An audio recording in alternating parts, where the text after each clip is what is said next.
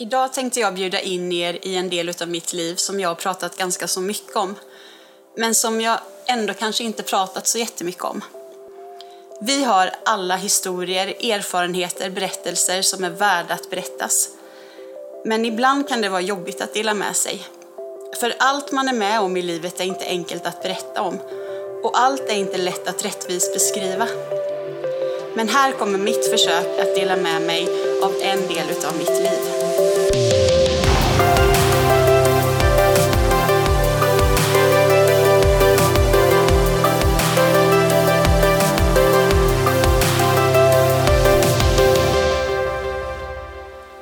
Jag tänker ofta på att vi genom livet får vara med om händelser som vi kan påverka. Att vi har chansen att bestämma över mycket. Att vi får välja och ta egna beslut. Och ibland fattar vi människor bra beslut och ibland fattar vi mindre bra beslut. Och det får både bra, mindre bra och ibland riktigt dåliga konsekvenser. Men vi får också vara med om en hel del saker som vi inte kan påverka genom livet. Som vi inte har makt över. Ingen av oss kan exempelvis välja vilken familj vi föds in i. Vi väljer inte våra föräldrar. Men vilka föräldrar vi får påverkar oss något oerhört. Vi kan heller inte välja vilket land vi föds i. Men var vi växer upp kommer påverka våra möjligheter. Om vi får gå i skolan eller inte, om vi kan äta oss mätta eller inte, om vi får leva och växa upp i ett land som har fred eller krig.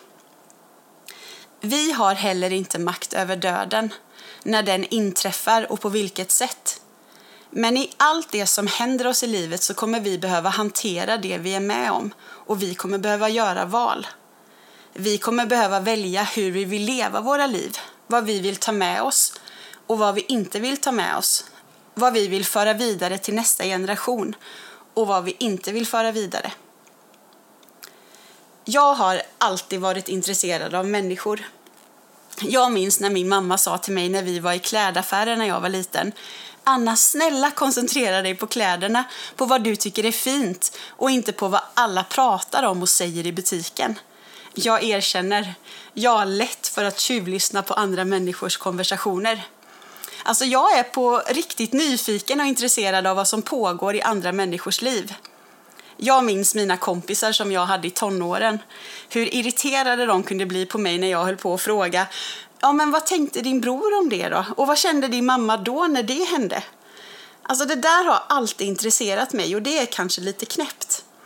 Men det gjorde att jag redan som liten också var väldigt intresserad av att lyssna på vuxna. På vad de hade varit med om och på vad de tänkte om olika saker. Jag tyckte om att sitta kvar vid bordet när de vuxna pratade och jag tyckte om att vara hemma hos min mormor och morfar när jag var liten och jag gillade att följa med min pappa när han skulle arbeta på andra platser i Sverige. Min pappa jobbade som pastor, bibelskolelärare och missionär när jag växte upp. Och jag gillade att få lära mig nya saker utav honom. Att lyssna på hans och på andras berättelser, på deras erfarenheter av vem Gud var i deras liv. Jag minns att min mormor och morfar ofta träffades med sina vänner i sitt hem, att de bad tillsammans och att de läste Bibeln. Jag och mina systrar vi var hemma hos mormor och morfar en hel del när jag var liten för att min mamma och pappa reste till bland annat Estland, Lettland, Litauen, Ukraina och Vitryssland för att berätta om Jesus.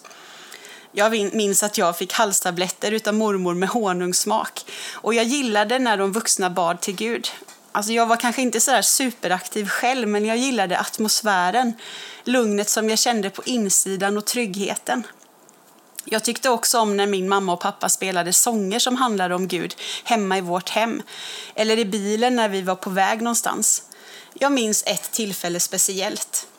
Jag skulle följa med min pappa till något ställe långt uppe i Sverige. Han skulle dit och hålla i några möten.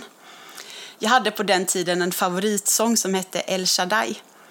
El Shaddai är ett av namnen som finns på Gud i Bibeln. Och det namnet beskriver Gud som allsmäktig, att han har all makt. Jag minns att pappa lät mig lyssna på den där sången om och om, och om igen. Och jag minns att jag som kanske då var 11-12 år kände den där atmosfären i bilen som jag också kände hemma hos mormor och morfar och i kyrkan. Jag kände att Gud var där.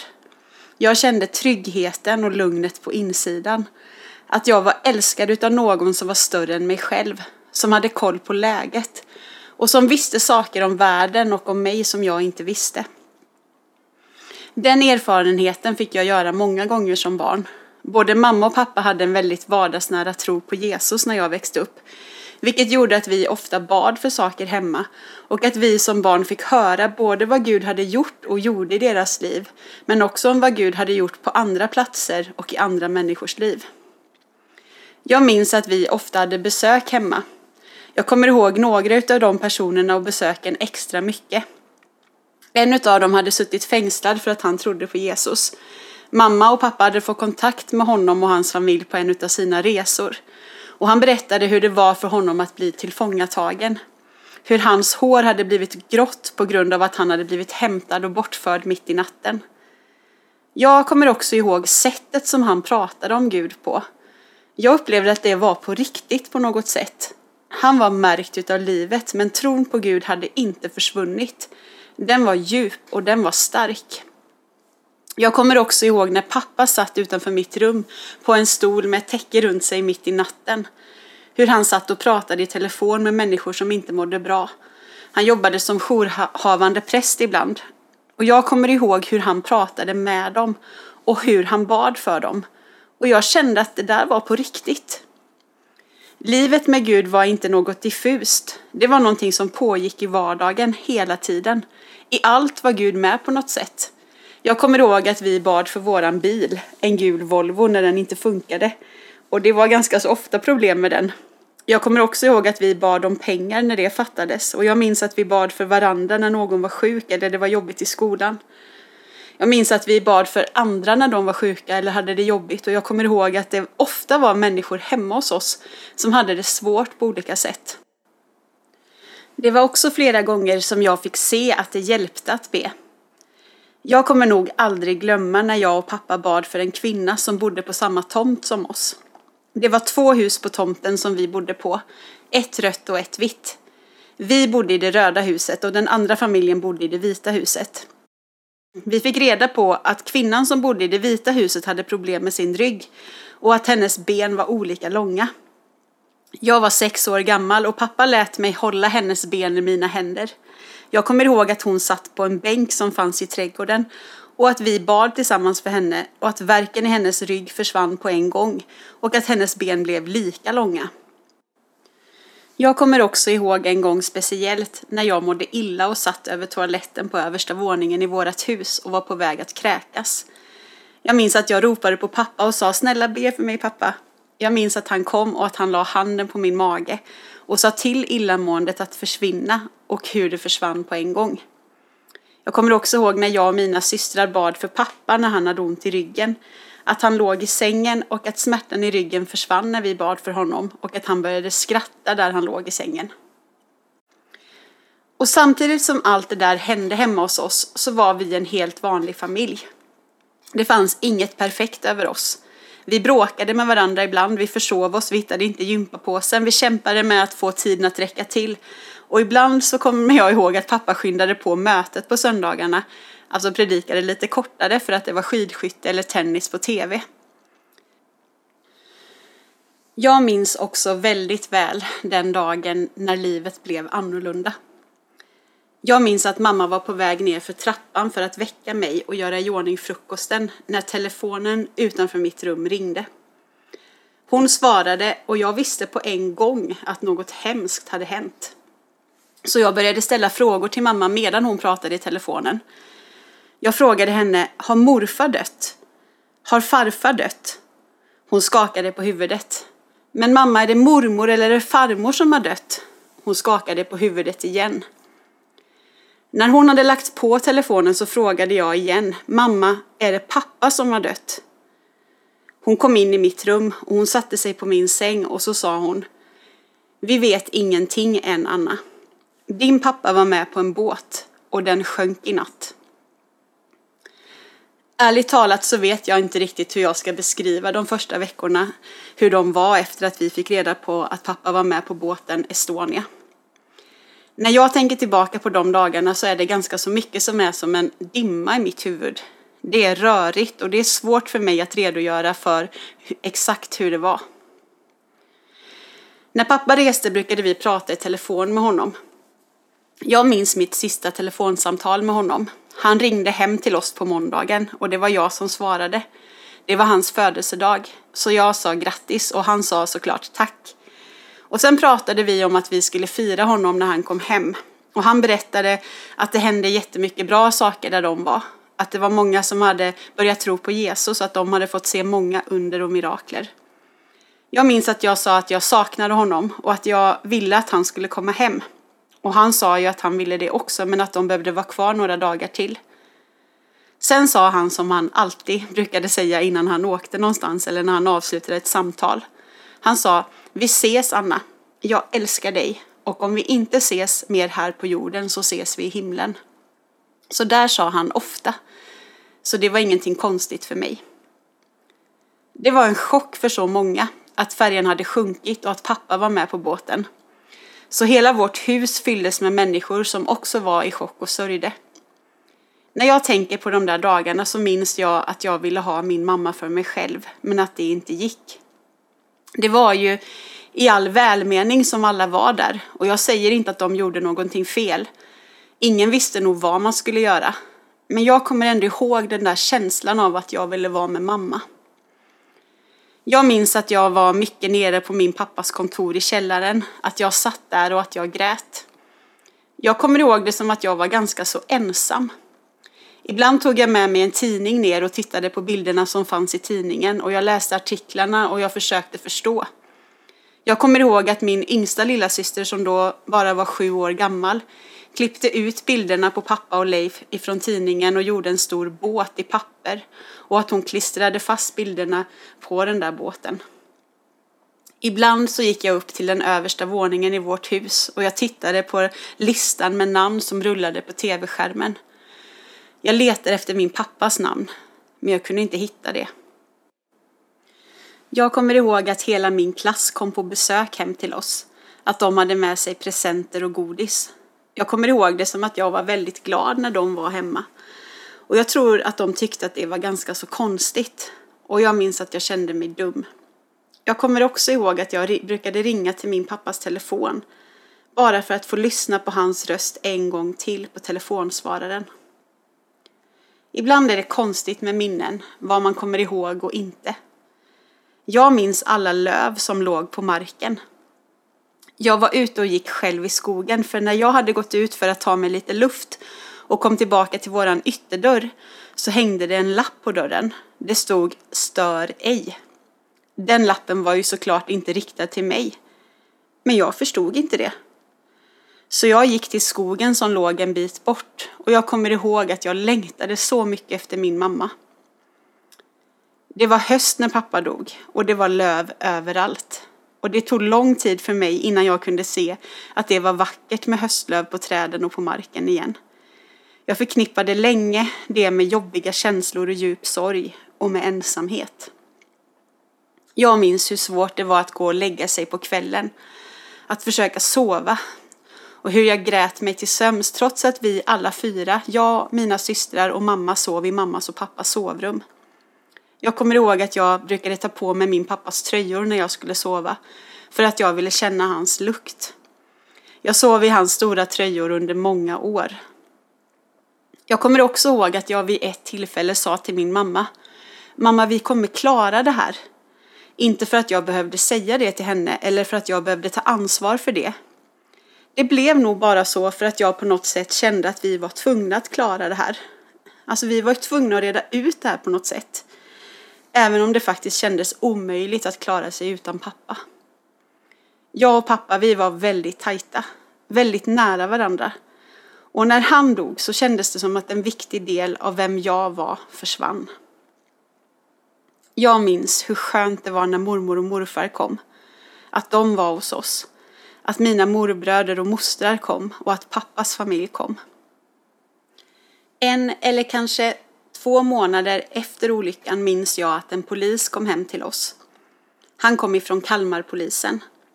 Min pappas kropp hittades aldrig. Så nu kom polisen för att meddela oss att de hade gjort en dödförklaring utav honom. Alltså fastslagit att han var död eftersom det var det som var mest troligt. Jag minns att polisen frågade efter kännetecken på min pappas kropp om de skulle hitta honom. Att de ville ha tandkorten och att de ville veta om han hade födelsemärken eller någonting annat som var speciellt för honom. Jag drömde ofta under flera år att pappa kom hem. Att han hade tagit sig till en ö eller till ett annat land och glömt bort vem han var. I drömmen så var han ofta skadad och jag hade ofta dåligt samvete över att våra liv hade fortsatt utan honom och att vi inte hade letat efter honom. Efter en tid var allting tvunget att gå tillbaka till det vanliga igen, fast ingenting var som vanligt. Jag kommer ihåg hur jobbigt det var att komma tillbaka till skolan. Att det kändes som att många pratade om mig, men att det inte var så många som vågade prata med mig. Det där var ganska så återkommande under min högstadietid. Jag kommer ihåg att varje gång som vi skulle titta på en film där någon dog eller filmen handlade om en båt så blev jag informerad utav läraren att det bästa nog var för mig att få gå ut. Så jag kommer ihåg att jag och en annan tjej i min klass som hade förlorat sin mamma i cancer att vi fick sitta utanför klassrummet eller i ett grupprum tills de andra hade kollat färdigt och att vi sen var välkomna in igen. Jag kommer ihåg hur märkligt det kändes. Det gjorde de ju såklart inte för att vara elaka, men det märktes så väl att vuxna hade så svårt för att möta och prata om det som var svårt.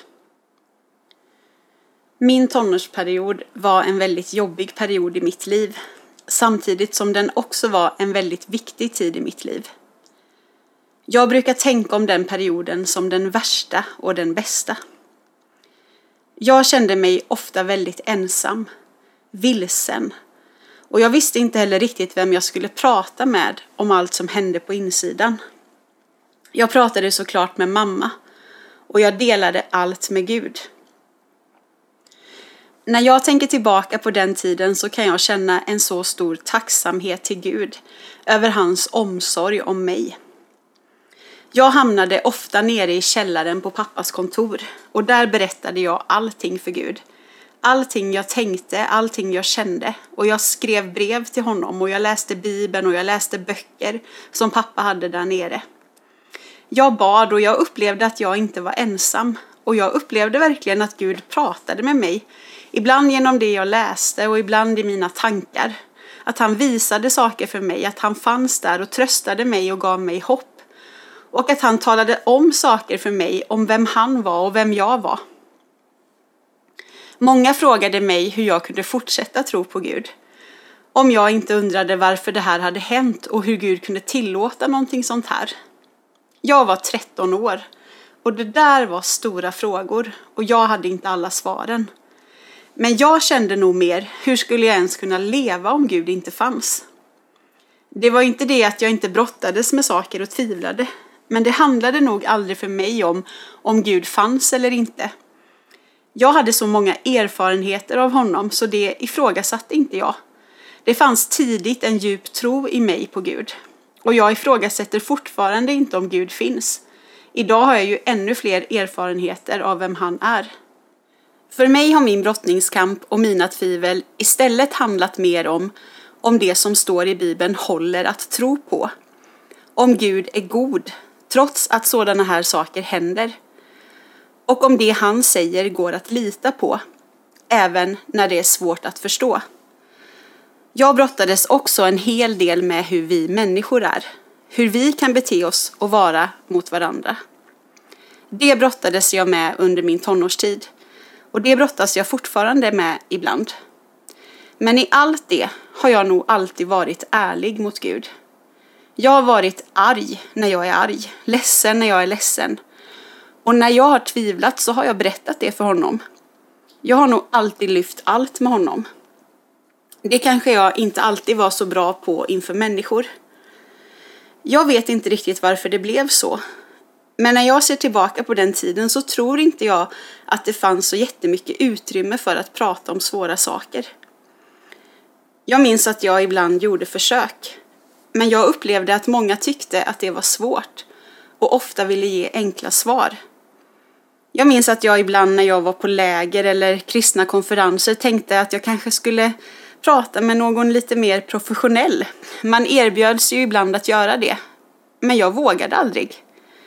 Jag kände ofta att det som jag gick igenom inte var tillräckligt jobbigt eller svårt. Men när jag var ensam med Gud var jag nog för det mesta väldigt ärlig. Jag lyfte vad jag tänkte och vad jag kände. Och en annan sak som jag gjorde som fick stor betydelse för mig var att jag läste väldigt mycket. Jag upptäckte att det fanns en skatt nere på min pappas kontor. Jag läste Bibeln och annan litteratur för att ta reda på saker, hur det egentligen låg till. Och gång på gång så upplevde jag att jag fick hjälp genom det som jag läste. Och det gjorde många gånger att jag kunde landa tillbaka i att det håller att tro på Gud och att det han säger i sitt ord går att lita på.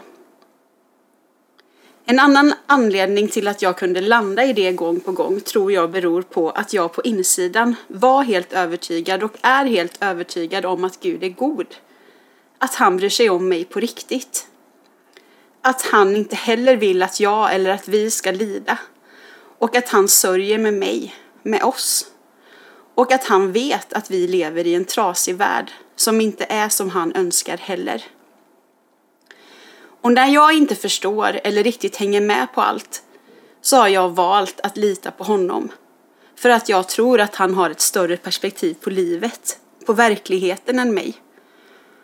Och för att jag vet på något sätt att han inte lämnar mig och att han vill det bästa för mig.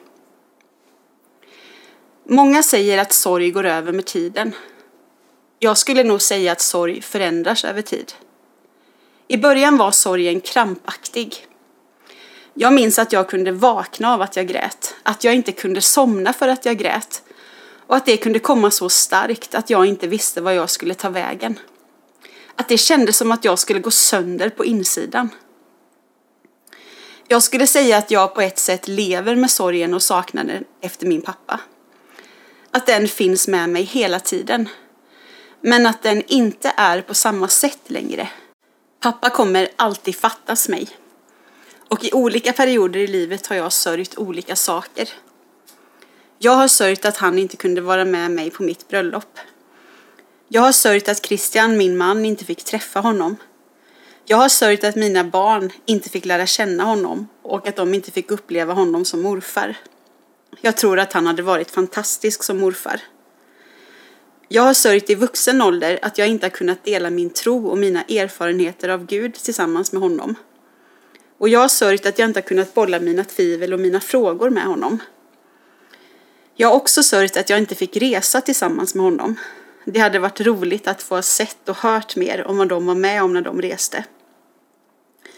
Det har funnits så många perioder i mitt liv då jag verkligen hade behövt min pappa. Men så har min sorg också blandats med väldigt mycket tacksamhet. Tacksamhet över att jag fick växa upp i den familj som jag fick växa upp i för pappa och för mamma. För de val som de gjorde som påverkade mig positivt. Jag vet att de gjorde viktiga och medvetna val för att vi skulle ha det bra. Att de valde bort saker som tidigare generationer hade stått för. Jag känner mig också väldigt tacksam för min mamma som blev ensam med oss tre barn och som gjorde allt som stod i hennes makt för oss. Ju äldre jag har blivit, desto mer har jag förstått vad det har inneburit för henne att bli ensam med oss. Och ju mer jag har förstått, desto mer tacksam har jag blivit. Min mamma är stark, varm och omtänksam. Och hon har i perioder verkligen fått kämpa för oss. Och det har inte alltid varit enkelt. Jag känner mig också väldigt tacksam till pappa för allt som han visade mig och lärde mig. Jag är tacksam för att han tog mig på allvar när jag hade frågor, att han bad för mig och tillsammans med mig. Jag är tacksam för att han tog med mig ut på äventyr, på fisketurer, älgjakt och att jag fick följa med till bibelskolan och på resor.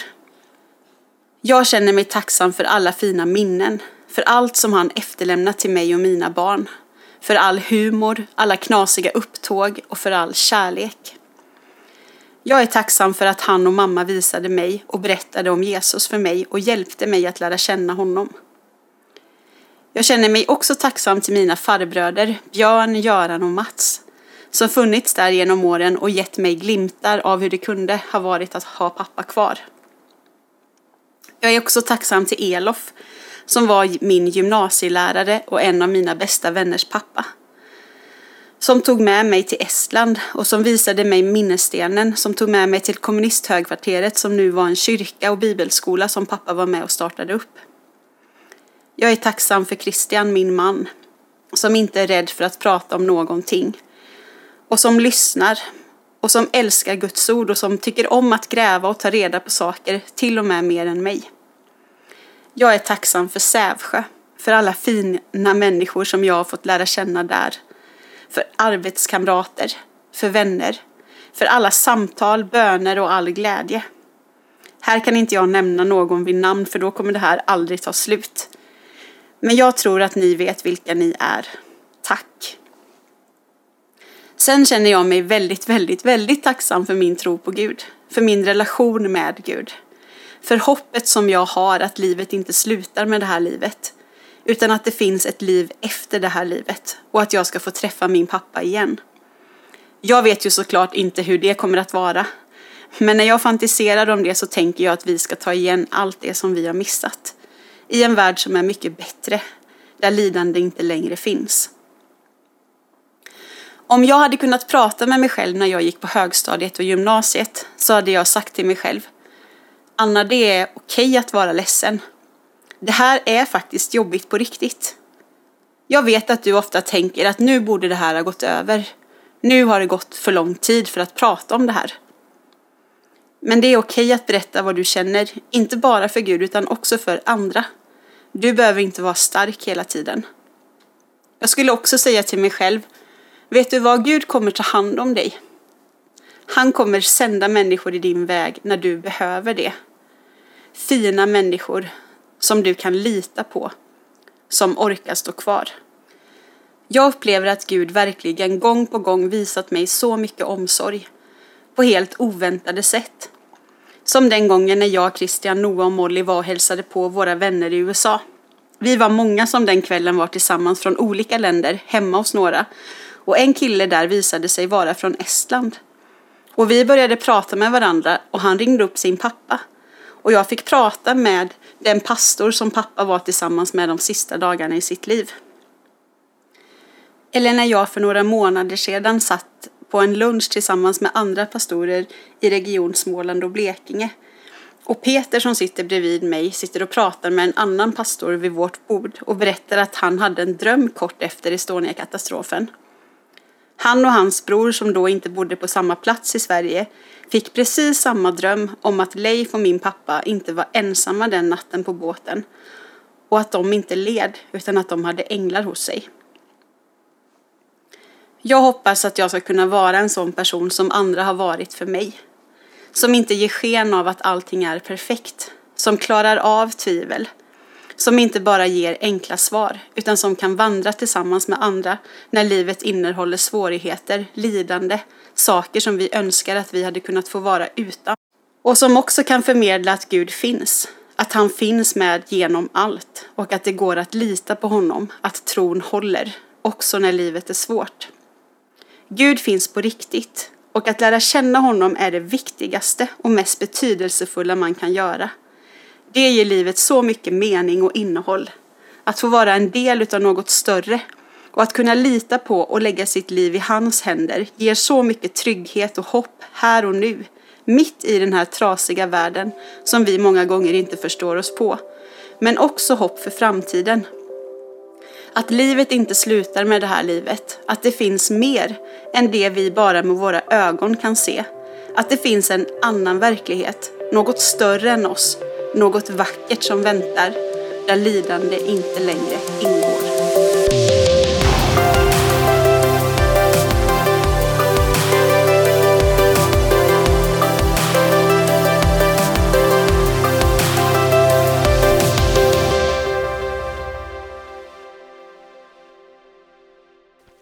Du har precis lyssnat på vår podcast som heter Ellen och Emily, ärligt sant och lite galet.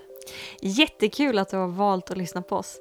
Om du vill ha mer information så finns vi under Instagram och Facebook och du hittar oss på namnet Ellen och Emily. Så in och kika där, följ oss och tipsa gärna på den vidare. Tjingling!